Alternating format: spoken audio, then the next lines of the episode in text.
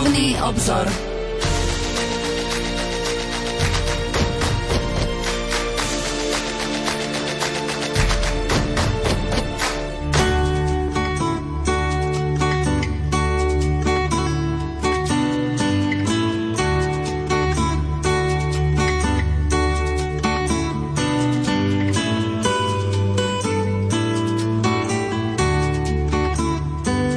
Požehnaný útorkový večer, milí poslucháči. Deň zasveteného života zaviedol ešte v roku 1997 pápež svätý Ján Pavol II. Stanovil, aby sa slávil 2. februára, v deň Sviatku obetovania pána. Nadviazal na tradíciu začatú za pápeža svätého Pavla VI, keď sa v ten deň schádzali do baziliky svätého Petra vo Vatikáne reholníci a reholníčky z celého Ríma. Pápež pri tejto príležitosti povedal, obetovanie pána v chráme je výrečnou výkonou úplného odozdania svojho života zvláštnym spôsobom pre tých, ktorí boli povolaní, aby v cirkvi a vo svete uvádzali evanieliové rady do praxe a tým si osvojili Ježišové vlastnosti, panenstvo, chudobu a poslušnosť. Pápeža viedli tri dôvody, kvôli ktorým uznal za potrebné slávy deň zasveteného života – Prvým dôvodom je vyjadrenie vďaky Bohu za túto formu života, ktorý je pre církev darom najvyššej hodnoty. Církev totiž verí, že účinnosť pre všetky svoje diela, ktoré koná na vonok v nemalej miere, čerpá zo skrytých živín Bohu zasveteného života. Modlitba a obeta podľa evanieliových rád je ich zdrojom. Bohu zasvetený život je tie svedectvom o novom živote, ktorý presahuje čas a priestor sveta, v ktorom žijeme.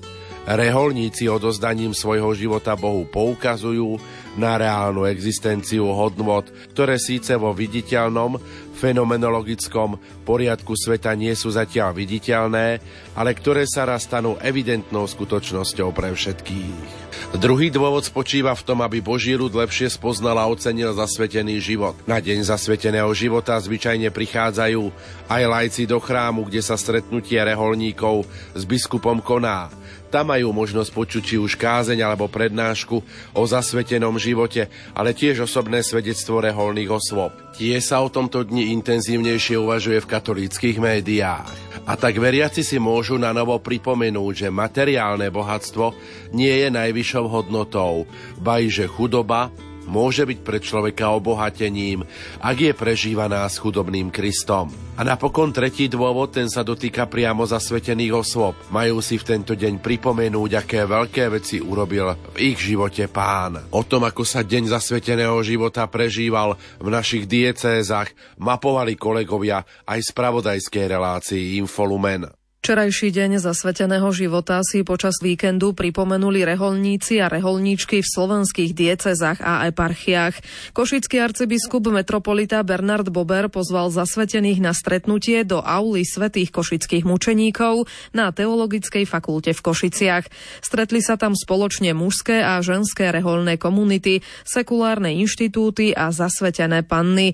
Celkovo sa organizátorom prihlásilo 166 reholníkov zo všetkých kútov diecezy. Viac už Martin Ďurčo. Stretnutie sa začalo svetou omšou v seminárnom kostole svätého Antona Paduánskeho, ktorú celebroval arcibiskup Bernard Bober. Zasvetení sú podľa neho dôležitý pre chod diecézy a neuzatvárajú sa len do svojej komunity.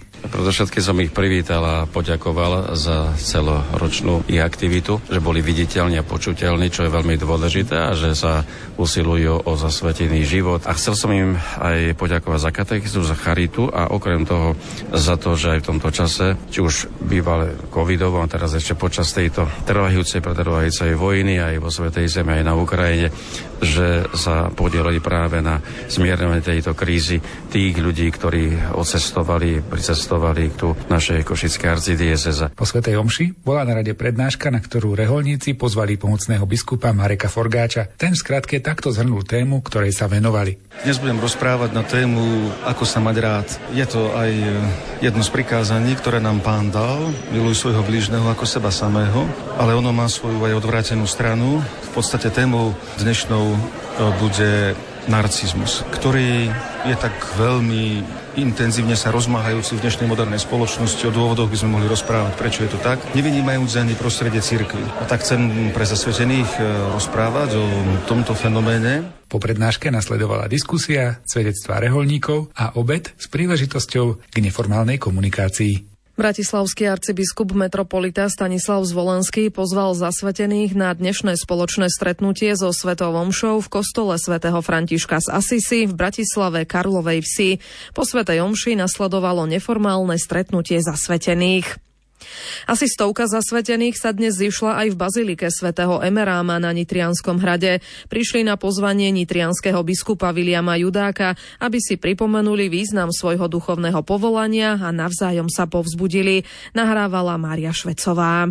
Slávnosti predchádzalo zasvetenie panien na sviatok obetovania pána, keď z rúk nitrianského biskupa Viliama Judáka prijali svetenie dve osoby. Deň zasveteného života si reholníci pripomenuli v sobotu počas slávnostnej svetej omše, ktorú celebroval nitrianský pomocný biskup Peter Beňo. Spolu s celou cirkvou si dnes aj v našej nitrianskej dieceze chceme pripomenúť Deň zasveteného života, stretnúť sa s tými, ktorí ako zasvetení pracujú a žijú vo farnostiach našej nitrianskej diecezy. Aj toto stretnutie chce byť takým prejavom našej vďačnosti za ich službu, za ich zasvetený život. Myslím si, že je to dôležité, veľmi dôležité aj pre nich samotných. Každé spoločné stretnutie e, nám slúži na vzájomné povzbudenie, aby sme si uvedomili, že nie sme sami v povolaní, ale že spoločne kráčame. Chceme aj dnešným dňom svedčiť o kráse zasveteného života, o kráse života pre Ježiša a s Ježišom. Vo svojej homílii vyjadril úprimnú vďaku všetkým zasveteným za ich službu, ktorú vykonávajú vo svojich farských spoločenstvách, školách, nemocniciach či domovoch sociálnych služieb a svojim životom vydávajú žiarivý príklad predovšetkým mladej generácii relácií. Homíliu zakončilo spoločné obdomenie reholných sľubov. Po Svetej Omši sa prítomní presunuli do priestorov kňazského seminára svätého Gorazda,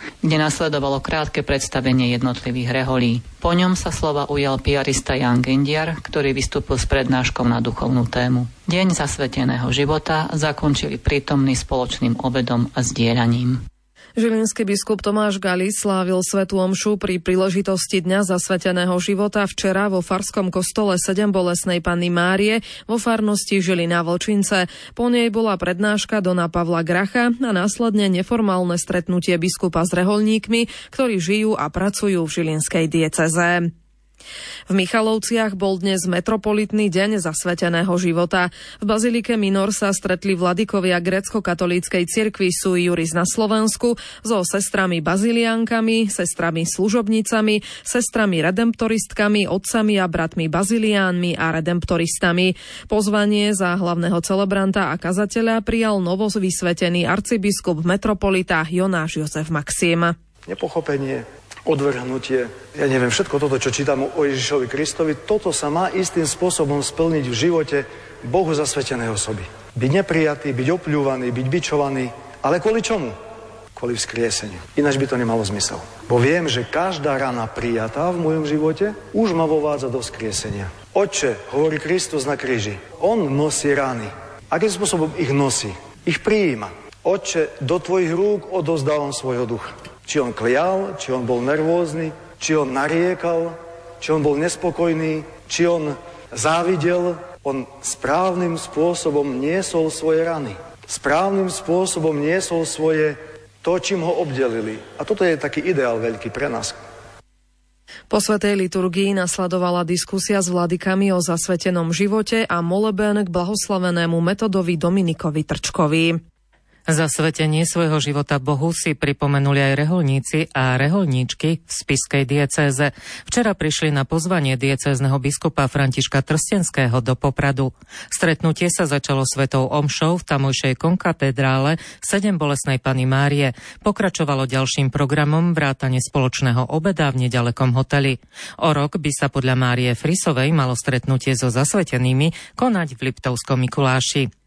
V minulosti sa stretnutia zasvetených spiskej diecézy konali na spiskej kapitule. V tomto roku ich spiský biskup František Trstenský pozval do Popradu. Chcem sa s nimi stretnúť, pretože predstavujú rozmanitosť cirkvy a je to pekné, lebo cirkev nie je uniformná, ale je rozmanitá a tá jednota sa prejavuje v rozmanitosti. Spiská diecéza má viac ako 200 zasvetených. Na stretnutie ich prišlo približne 170. Vypočuť si mohli aj prednášku provinciála redemptoristov na Slovensku Jozefa Mihoka na tému nádej. Začal aj rok modlitby a prípravy na jubilejný rok. Práve heslo a motto tohto jubilejného roku je putníci nádeje. A tak aj ako zasvetení chceme sa práve pozrieť na to, ako my máme byť svetkami nádeje, aby sme prinášali atmosféru a dôveru, nádej do tohto sveta. Do Popradu prišiel aj brat Martin Mária Kolár, provinciálny kustód rehole minoritov na Slovensku. Naša hlavná úloha je pomôcť miestnej cirkvi.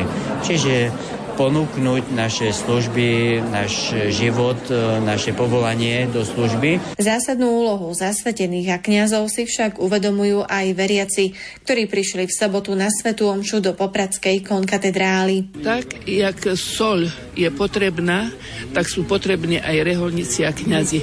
Tak, jak povedal otec biskup, že by boli komunita, že by oni rozdávali tú radosť a zmysel celého života. No ja to obdobne vnímam. Je bálzam na dušu, keď stretnete reholníka alebo ste s ním. Trnavský arcibiskup Jan Oroš pozval reholníkov pôsobiacich na území Trnavskej arcidiecézy na spoločné slávenie svätej Omše do katedrály svätého Jana Krstiteľa v Trnave. Po nej bola prednáška Vincentína Emila Hoffmana a nasledovalo agapé v priestoroch arcibiskupského úradu. Téme zasveteného života sa budeme venovať aj v dnešnej relácii Duchovný obzor.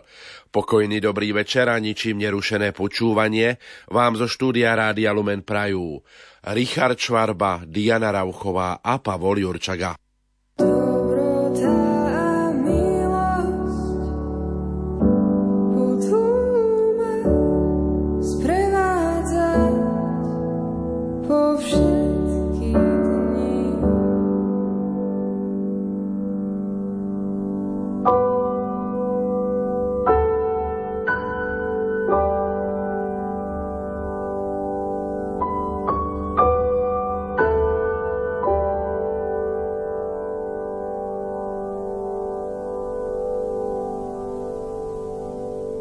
Bohu zasvetení rožňavskej diecézy prijali pozvanie biskupa monsignora Stanislava Stolárika spoločne osláviť Deň zasveteného života a stretli sa v kostole na nebovzatia Pany Márie v Gelnici. Biskup Stanislav Stolárik v homílii zdôraznil, že sme prišli zdávať vďaky Pánu Bohu za dar zasveteného života. Milí moji, zasvetení nebeskému Otcovi Ježišovi Kristovi, sile Ducha Svetého v tých rôznych podobách mužských i ženských možností. Všetkých vás veľmi srdečne pozdravujem a vítam.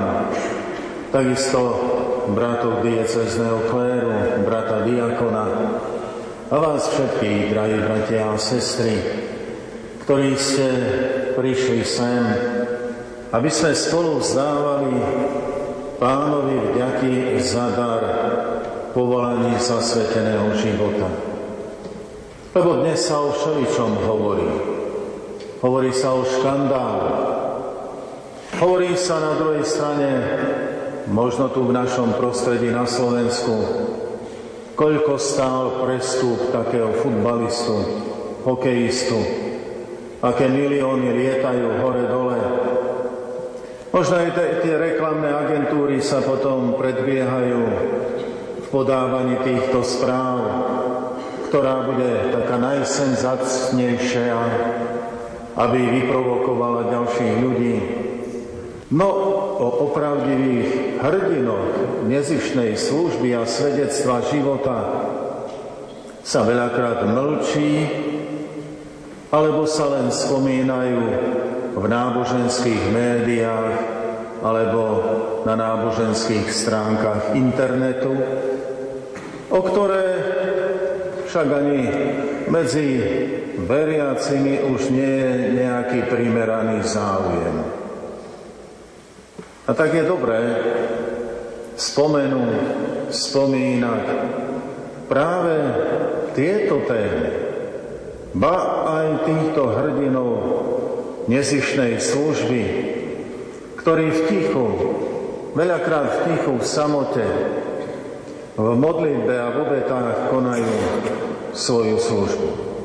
A keď sa vrátime k prvému čítaniu o Šalamúnovi, A Šalamún si vybral múdrosť pre svoj život aj tu po pánovom oslovení bola táto voľba, ktorú múdrosť sveta si vyvolí povolaný. Múdrosť tohoto sveta alebo múdrosť, ktorú ponúka Boh. A v dnešnú chvíľu, v prvú sobotu mesiaca, aj na slova pochopiteľne pána Ježiša sa uťahujeme na takéto, no nie celkom osamelé miesto, lebo chvála pánu Bohu sme obklopení aj vami, drahí bratia a sestry, tu z tejto farnosti alebo z okolia. Ale predsa vytvárame toto spoločenstvo zasvetených a vysvetených, aby sme spolu prežili túto chvíľu. A bola krásna pri modlitbe pobožnosti Fatimskej soboty a je krásna aj teraz pri prežívaní Svetej Omše. A iste všetci zasvetení a vysvetení sa tešíme aj na tú ďalšiu časť nášho spoločného stretnutia. A je dobré, keď je to tak. Aké je to dobré a dôležité znova pripomínať, aké dôležité je oslovenie všetkých týchto zasvetených, ktorí zanechávajú svoje oslovenie, svoju stopu aj tam, kde sa to nepredpokladalo. A na miestach slávnúcej viery. A možno, že práve na miestach slávnúcej viery prítomnosť zasvetených znova vyprosuje ten potrebný zápal života viery. Preto napríklad spomeniem rok 1996, keď svetom otriasla správa o únose a zabití siedmých trapistických mníchov v Alžírsku. S odstupom času sa dejú zaujímavé veci. Ako spomenul opát Tomás Georgeon, Hovorí, že obeta týchto siedmých mučeníkov, mníchov v Tibhiríne, v Alžírsku, začína prinášať ovocie, pretože miesto, kde sú hroby odťatých hlav týchto mučeníkov, stáva sa pútnickým miestom a pritom 95% pútnikov sú moslimovia, ktorí prichádzajú k hrobom týchto katolíckých mníchov, mučeníkov. Boli blahorečení pred šiestimi rokmi spolu s ďalšími alžírskými mučeníkmi. Môžete si aj na internete pozrieť film o nich s názvom O bohoch a ľuďoch ktorý v roku 2010 získal veľkú cenu na filmovom festivale v Cannes. Prichádzajú tam pútnici, prichádza tam 95% pútnikov moslimov, ktorí z úctou a vierou putujú k hrobom mučeníkov, pretože ich dojalo ich svedectvo.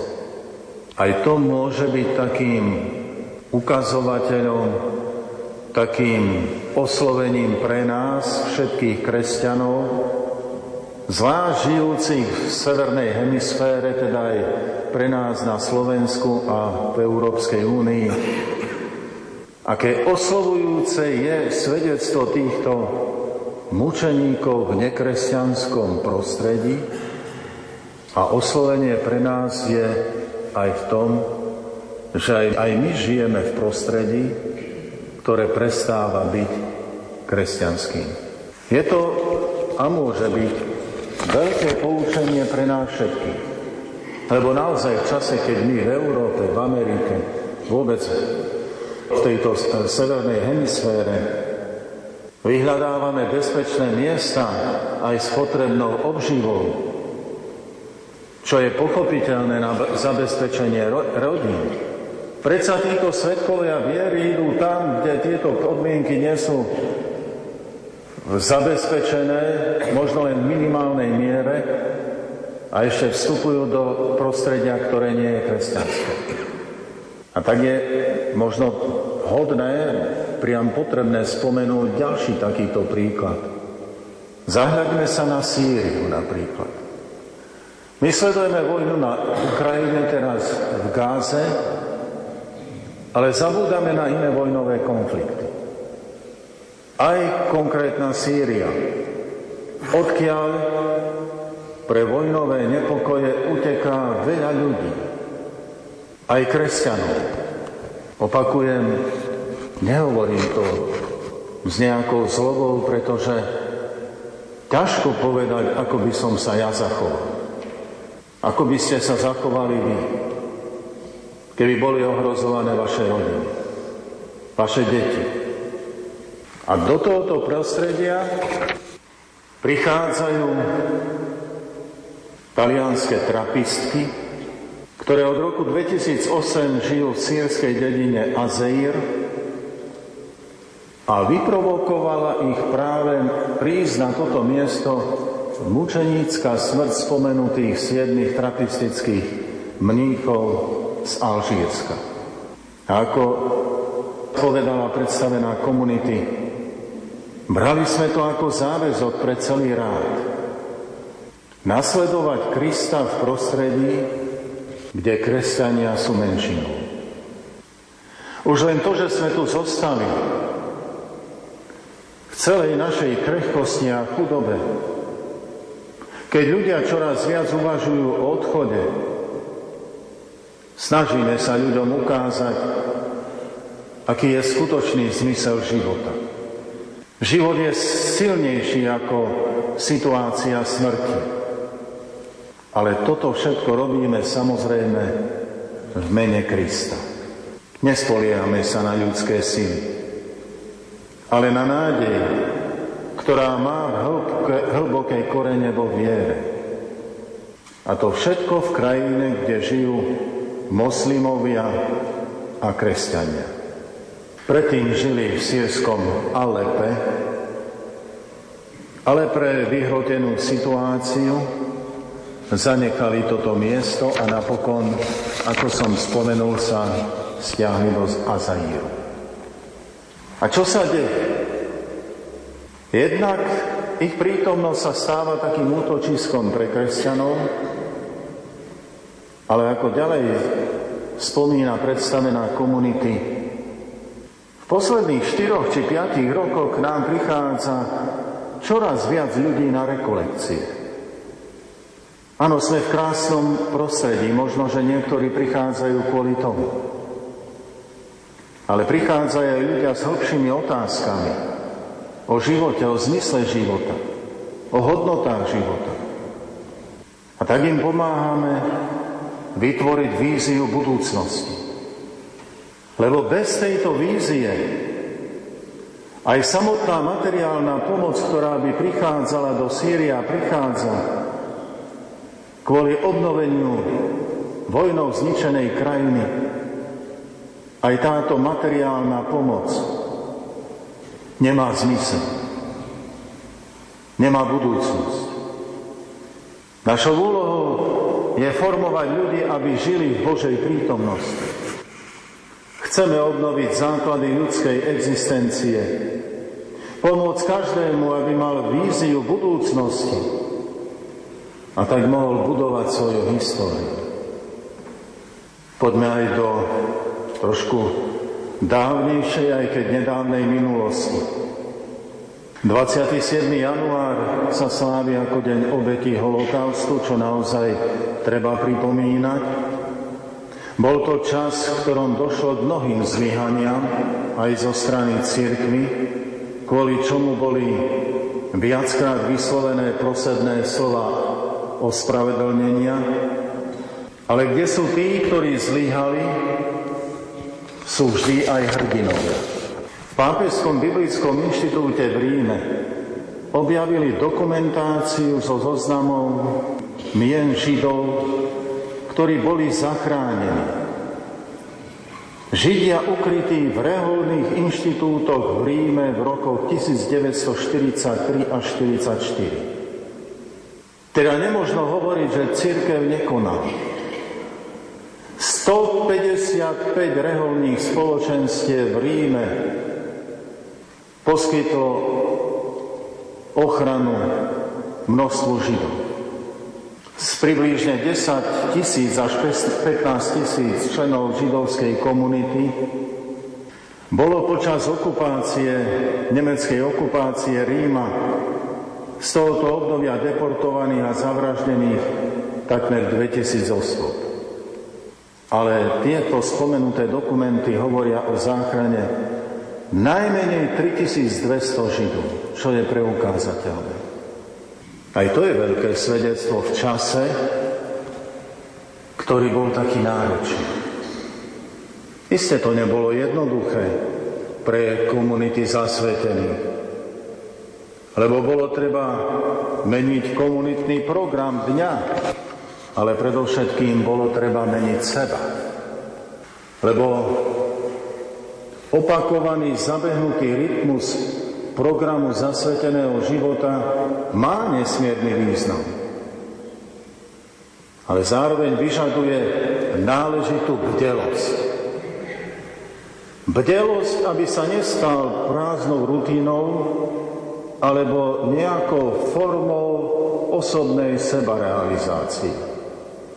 Zachytávať a realizovať tieto výzvy pomáha teraz už síce vo februári žijeme, ale v, januári nám pomáhala uvažovaná téma v diecéze láska. Láska s ňou spojená obeta. Láska a obeta veľmi pomáhajú zasvetení, ale aj nám vysvetení. Pomáhajú nám prekonávať rutínu i osobnú usadenosť. Lebo rutina, osobná usadenosť, teda spokojnosť so sebou, sú následne príčinou ducha, duchovnej ochablosti. Živosť či západ čím sa oslabuje tak veľmi potrebné svedectvo tam, kde sme, kde žijeme, kde pracujeme. Aj z toho dôvodu je správne sa neustále vrácať ku koreňom vlastnej charizmy, ku počiatočnému zápalu, keď sme sa rozhodovali za Kristom. A povzbudenie čerpať aj z príkladov ktoré máme okolo seba. Aj z našich komunít a z našich radov, našich koreňov. Začníme blahoslavenou Zdenkou Šelingovou a jej službou a obetou života za kniazov. Spomeňme blahoslaveného Týtusa Zemana, ktorý prišiel o zdravie a napokon o život kvôli tomu, že napomáhal adeptom kňazstva k úteku za hranice. Ak vy, milí bratia a sestry, ste vďační za tieto príklady predovšetkým vy spomenutých spoločenstiev, ešte viac vďační máme byť my všetci kňazi. Lebo práve aj obeta, či Zdenky, či Titusa, či toľkých ďalších neznámych, ktorí v modlitbách a svojim utrpením tejto intencii majú podiel aj na našom kniazstve. Aj my všetci kniazy vysvetení máme byť za ich obetu modlitby a príklad vďačný. Ďalej sa tešíme z blízkeho blahorečenia Vincentína Jana Havlíka ktorý bol tiež obeťou represálií komunistického režimu. Nedávno začal diecezný proces jezuitského novica Tomáša Munka, konvertitu zo židovstva, ktorý prišiel o život ešte počas nacistickej zlovôle.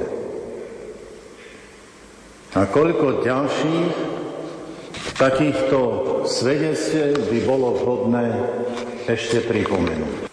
Zo súčasnosti nemožno spomenúť mučeníčku z Južného Sudánu, sestru Veroniku Teréziu Racekovú zo spoločenstva služobníčov Ducha Svetého. Koľko lásky, obety a života pre Ježiša Krista, ale nie v nejakej platonickej predstave, v konkrétnej predstave. Koľko naozaj tejto lásky odhalujeme o týchto svetkov zasveteného života.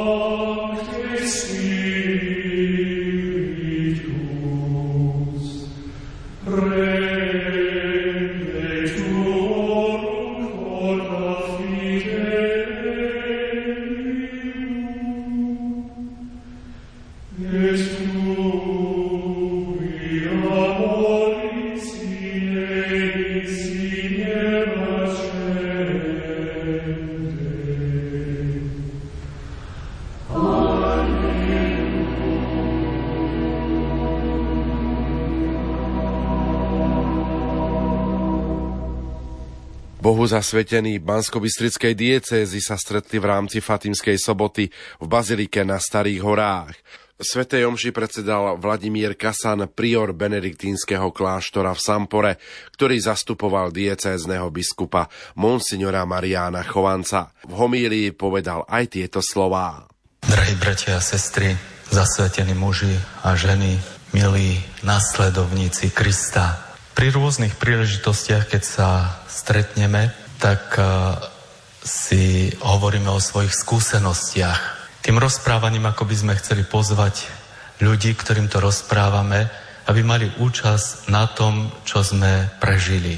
Keď sme mali také prvé stretnutie po kňazskej vysviacke, bolo to zhruba pred 40 rokmi, tak som si uvedomil, že mnohí moji spolubratia nakoľko boli tak naplno nasadení do pastoračnej služby, mali za sebou už veľmi pekné diela. Rozprávali o tom, čo robili, pretože vtedy bol nedostatok kňazov a tak sme hneď museli prevziať vážne úlohy. Jeden hovoril o tom, že postavil kostol, iný faru, ďalší zriadil cirkevnú školu alebo založil spevokol. A ja som si tak vtedy uvedomil, no mne sa toho veľa nepodarilo. Ja som akorát dokázal zbúrať jednu faru z nepálenej tehly. Rade teda rozprávame o veciach, ktoré sa nám podarili, kde vidieť určitú našu šikovnosť, schopnosť a tým rozprávaním vlastne iných pozývame, aby mali účasť na tom, čo sme prežili. Tak nejak vnímame aj apoštolov, ktorí prichádzajú k Ježišovi. Rozprávajú o tom, čo robili a učili. Ale aby sme to tak trošku hlbšie chápali, musíme sa vrátiť o niekoľko veršov dozadu. A práve tento krátky evanielový úryvok aj s tým, čo rozprávajú tie predchádzajúce verše, chcem využiť na to, aby sme si všimli niekoľko detajlov, ktoré sú veľmi dôležité pre náš zasvetený život, pre jeho prežívanie a pre poslanie, ktoré vykonávame. Nielen my, ktorí nosíme habity, ktorí nosíme nejaký vonkajší znak zasvetenia, ale všetci, ktorí sme sa odhodlali nasledovať Krista verne a dôsledne, pretože sme sa zasvetili krstom k tomu. Tých niekoľko predchádzajúcich veršov rozpráva o tom, ako Ježiš zavolal k sebe dvanástich a po dvoch ich poslal, aby išli, aby ohlasovali Božie kráľovstvo. Dal im moc nad nečistými duchmi. A pritom im povedal, aby si nič so sebou nebrali, okrem palice. Ani chlieb, ani kapsu, ani dvoje šiat. Teda, aby išli bez akýchkoľvek prostriedkov, na ktoré by sa mohli pri svojej apoštolskej misii spoliehať. Tak to nejak vnímame, že keď človek ide na dôležitú misiu, tak sa musí aj dobre pripraviť. A volí si aj dobré prostriedky, aby tá misia bola úspešná. Možno nás tak prekvapí, prečo Ježiš hovorí, že aby apoštoli išli len tak na prázdno. Boli vlastne tak ohraničení, pokiaľ ide o prostriedky, ktoré mali pri tej misii používať. Ale dôraz bol na tom, aby priniesli Krista nie vďaka prostriedkom, ale aby ho priniesli v sebe, aby ho priniesli vo svojom srdci. A toto je takým charakteristickým znakom nás zasvetených, alebo malo by to byť takým charakteristickým znakom nás zasvetených. Aj my sme poslaní. Sme poslaní vo dvojiciach, sme poslaní ako spoločenstvo, sme poslaní niekedy aj samostatne, aby sme budovali Božie kráľovstvo, aby sme ohlasovali Krista.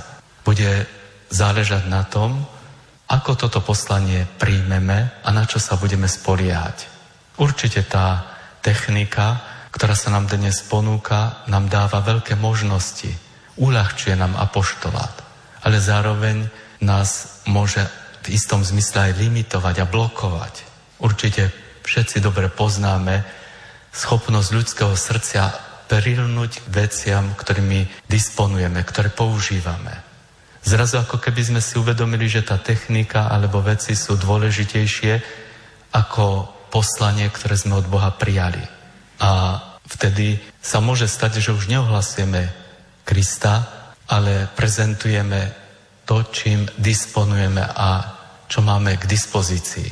Preto je pre nás stále dôležité, aby sme obnovovali ten úmysel prijať Kristovú misiu a spoliehať sa predovšetkým na Neho, na to, že On v nás a cez nás pôsobí. On cez nás hovorí. My sme nástroj, ktorý sa mu dáva k dispozícii. To je taký prvý detail, ktorý by sme si mohli všimnúť a mali zapamätať. Potom apoštoli, keď prichádzajú k Ježišovi, tak rozprávajú o tom, čo robili a učili. Nedá sa predstaviť, že by prišli so smutnou tvárou alebo skleslo. Oni radosne rozprávali o tom, čo sa dialo ich pôsobením. Oni značením rozprávali o tom, ako sa oplatilo uveriť Ježišovi a jeho slovu. Pretože zistili, že on pôsobil po všetkom tom, čo robili. A tak taký druhý detail, ktorý síce nie je tak celkom konkrétne vyjadrený v tom čítaní, by sme mohli prijať ako inšpiráciu, aby sme radosne žili svoje zasvetenie. Radosť patrí k zasvetenému životu, je súčasťou zasveteného života. Aj keď rozprávame o tom, čo skúsime v spojení s Kristom, tak to máme rozprávať s určitým nadšením, aby to iných získavalo, aby ich to podnetilo, aby v nich prebudzalo takú túžbu, že aj oni chcú žiť tak radosne a nadšenie. Takto radosne a nadšene môžu rozprávať tí, ktorí vyplnia poslanie toho, ktorých posiela. Apoštoli to mohli rozprávať, pretože vyplnili poslanie Krista. Keby plnili svoje poslanie, keby prezentovali seba, tak vždy by kde si sa tam skrýval akýsi strach, či im Ježiš na to nepríde, či im to nebude vyčítať, či im nepripomenie ich zlyhanie, ich zameranosť na seba. Ale keďže vyplnili poslanie Krista, tak mohli radosne o tom rozprávať. Potom je tu tretí taký detail, ktorý nesmieme podceňovať a musíme ho brať vážne. A to je únava. To sú ľudské limity. To je vyčerpanosť. Pán to videl na apoštolov. A preto ich pozýva, aby išli aj oni do ústrania, na pusté miesto, aby sa trošku stiahli z tej služby, aby mohli načerpať novú sílu. Niekedy sa toto môže tak podceňovať, ale či chceme, či nechceme, máme svoje limity. Nemôžeme pracovať naplno 24 hodín denne, 7 dní v týždni a 24 mesiacov do roka, teda 12 mesiacov do roka. Musíme brať vážne svoje limity. A pán nás takýmto spôsobom chce pozvať, aby sme si nielen oddychli, ale aj načerpali novú silu. Aby sme načerpali nový, novú inšpiráciu. Preto nás často pozýva do ústrania, do samoty. Myslím si, že každý z nás dobre vie, že telo neoklameme. Neoklameme ani ducha, ani svoju psychiku. Je potrebné, aby sme našli čas na odpočinok. Ale je tu zároveň otázka, ako odpočívam, aké prostriedky pre ten odpočinok používam. Tu mi znova tak znejú e, slova pána, ktorý ma pozýva do samoty, alebo ešte ináč hovorí, poďte ku mne všetci, ktorí sa namáhate a ste preťažení a ja vás občerstvím. On nás volá, aby sme u Neho hľadali silu, energiu. On je tým zdrojom novej sily a novej energie. Možno si niekedy myslíme, že to načerpame niekde inde, cez iné prostriedky. Ale veľmi často sa mýlime a sami sa presviečame, že namiesto odpočinku prišlo možno nové znechutenie a tam, kde sme čakali, že príde nová sila, tak sa objavuje nová únava, nová vyprahnutosť, nové vyhorenie. Iba On nás môže občerstviť. Iba On nám môže dať novú silu. Pozýva nás teda do ticha, do samoty, nie do nečinnosti, ale skôr do takého aktívneho načúvania. V tomto nám je takou inšpiráciou Šalamún, keď začínal svoje pôsobenie ako král, tak v modlitbe prosí, aby mu Boh dal načúvajúce, vnímavé, pozorné srdce, aby vedel dobre rozlišovať medzi dobrým a zlým, aby vedel rozlišiť to, čo ho čaká, aby mohol v súlade s tým aj potom konať. Aj my v tom tichu modlitby, v stretnutí s pánom, máme prosiť o také pozorné, načúvajúce, vnímavé srdce, aby sme vždy dokázali správne konať. Aby sme dokázali predovšetkým počúvať Boží hlas, tie jeho inšpirácie, ktoré prichádzajú, jeho vnúknutia, ale aj potom, keď nás posiela opäť medzi ľudí, aby sme mohli počúvať tých druhých, aby sme vnímali ich potreby, aby sme reagovali na tie ich potreby a nemali hneď pripravené odpovede na všetku, ešte aj, všetky ešte aj nevyslovené otázky. Je potrebné, aby sme mali naozaj také vnímavé, počúvajúce srdce, ktoré sa takým stáva v stretnutí s pánom a v modlitbe. Potom je tu taký štvrtý detail, ktorý pri pozornom čítaní tohto krátkeho úrivku môžeme vnímať. Počuli sme, ako apoštoli sa zišli k Ježišovi. Rozprávali mu o všetkom čo robili a učili. On ich pozval na osamelé miesto. Odišli loďou na pusté miesto do samoty. Všímate si, že stále tu evangelista Marek používa množné číslo. Teda dotýka sa to apoštolov, tých, ktorí boli zainteresovaní do toho samotného deja. Ale potom, keď už vystúpili z lode, tak zrazu evangelista Marek začína používať jednotné číslo. Vystúpil, videl veľký zástup, zľutoval sa nad nimi, lebo boli ako ovce bez pastiera. A tu si uvedomujeme, že zrazu iniciatívu preberá na seba Ježiš. Vždy, keď plníme apoštolské poslanie, ktoré dostávame od Ježiša, my sme nástrojom. Nemôžeme sa tváriť, že všetko sa sústreďuje okolo nás, že my sme tí najdôležitejší. My máme vytvárať priestor pre Krista. My máme umožňovať iným, aby sa stretli s Kristom. On potom preberá iniciatívu. On koná tam, kde je ľudské srdce pripravené prijať jeho slovo. My sme nástroj, ktorý umožňuje toto stretnutie s Kristom. Keby to tak nebolo, nepochopili by sme svoje poslanie. Nepochopili by sme svoju úlohu. Realizovali by sme svoje projekty, a nezapájali by sme sa do toho Božieho projektu. Nerobili by sme to, čo chce Boh. A možno aj toto je takým impulzom, aby sme sa tak trošku zamysleli v tom svojom pôsobení a v svojom konaní, čomu my dávame prednosť, čo budujeme, čo realizujeme. Určite tí naši zakladatelia mali také veľké otvorené srdce pre tie Božie impulzy. Každá charizma, ktorá bola vyjadrená potom v nejakom tom reholnom e, spoločenstve alebo v nízkom spoločenstve, je realizovaním tých božích projektov, božích plánov v tej dobe.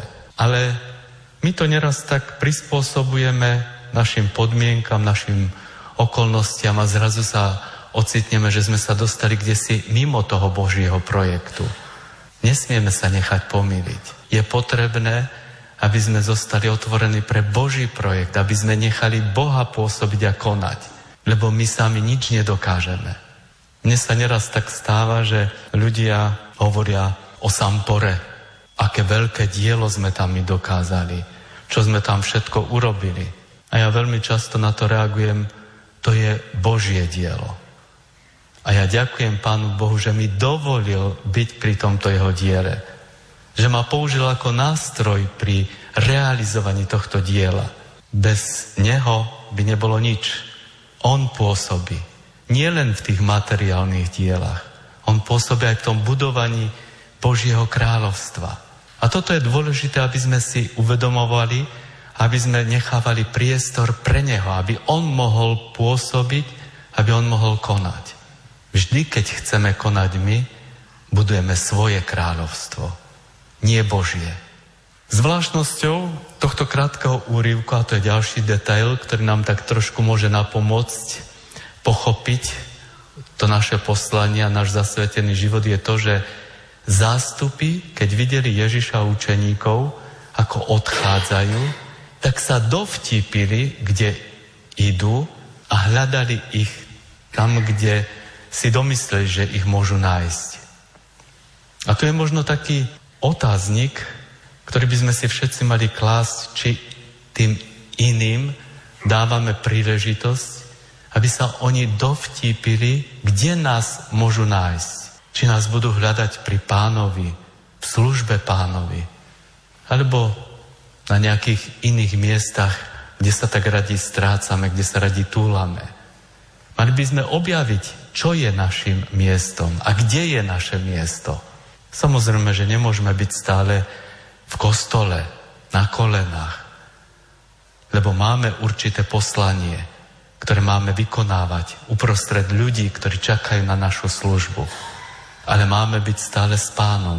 A tí iní hľadajúci by mali vedieť, kde nás môžu a majú objaviť. Mali by si domyslieť, kam odchádzame. Že je to aj v tých chvíľach, kedy hľadáme a potrebujeme odpočinok, že, že je to pán, ku ktorému odchádzame. No a takým najpôsobivejším apoštolátom je vlastne jednota. Aj keď sa na to niekedy tak zabúda. Vieme, že heslom zlého je rozdeľuj a panuj. A to sa mu darí. Darí sa mu to v politike, darí sa mu to v rôznych spoločenstvách, nevynímajúc ani diecezu, farnosť, ani reholné komunity, či sú väčšie alebo menšie. Keď tam začne rozdeľovať, tak panuje panuje práve takouto zlobou, ktorá je vonok vyjadrovaná rôznym spôsobom. Mohol by som veľa, veľa príkladov o takomto rozdeľovaní a panovaní diabla uvádzať. Ale to nie je dôležité. My sa musíme pozerať predovšetkým na príklad, ktorým je jednota. A ten najkrajší nachádzame v Najsvetejšej Trojici. To je dokonalá jednota. Tento príklad má byť pre nás inšpirujúci.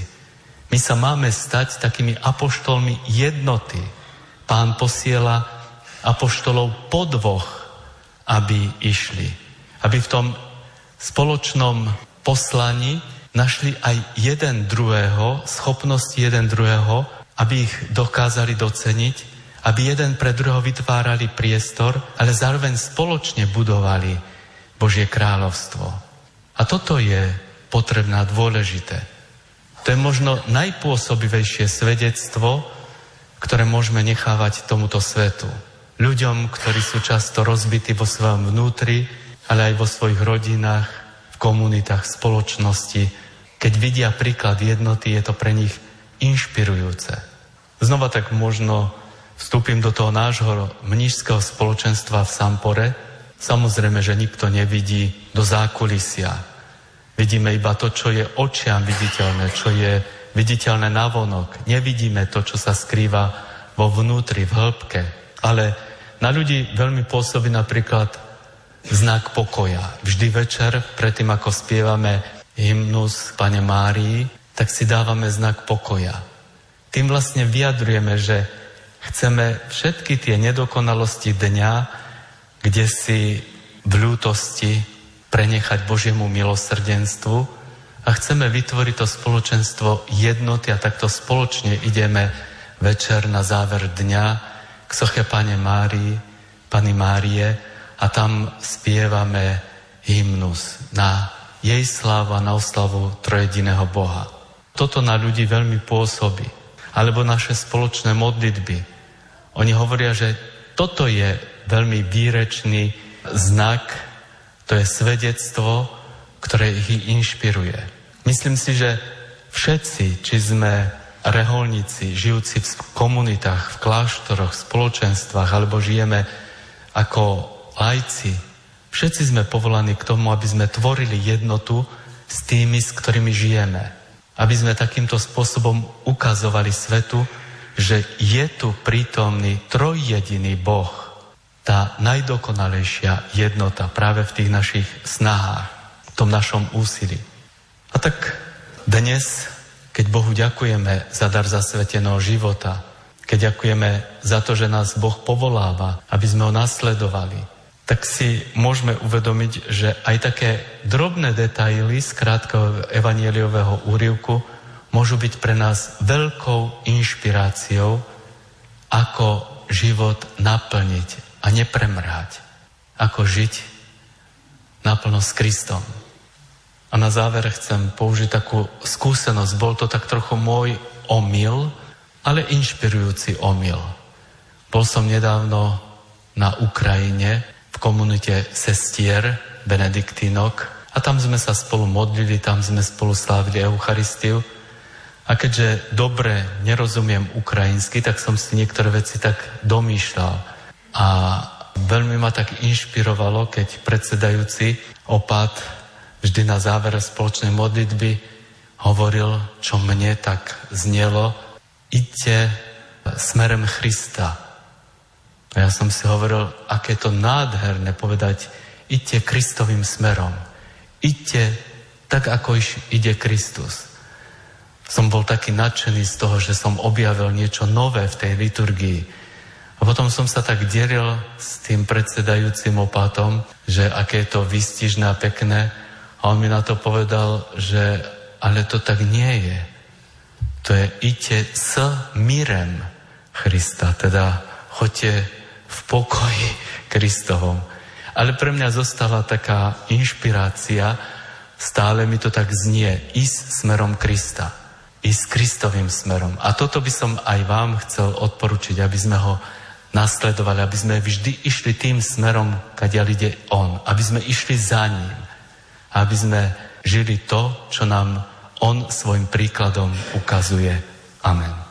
Končí sa dnešná relácia Duchovný obzor, kde sme mapovali stretnutie Bohu zasvetených osôb na Slovensku s diecéznymi otcami biskupmi. Možno aj v tejto chvíli je možnosť, aby sme sa za všetky Bohu zasvetené osoby na Slovensku spoločne modlili. Za pozornosť vám tejto chvíli ďakujú majster zvuku Richard Čvarba, hudobná redaktorka Diana Rauchová a moderátor Pavol Jurčaga. Do počutia.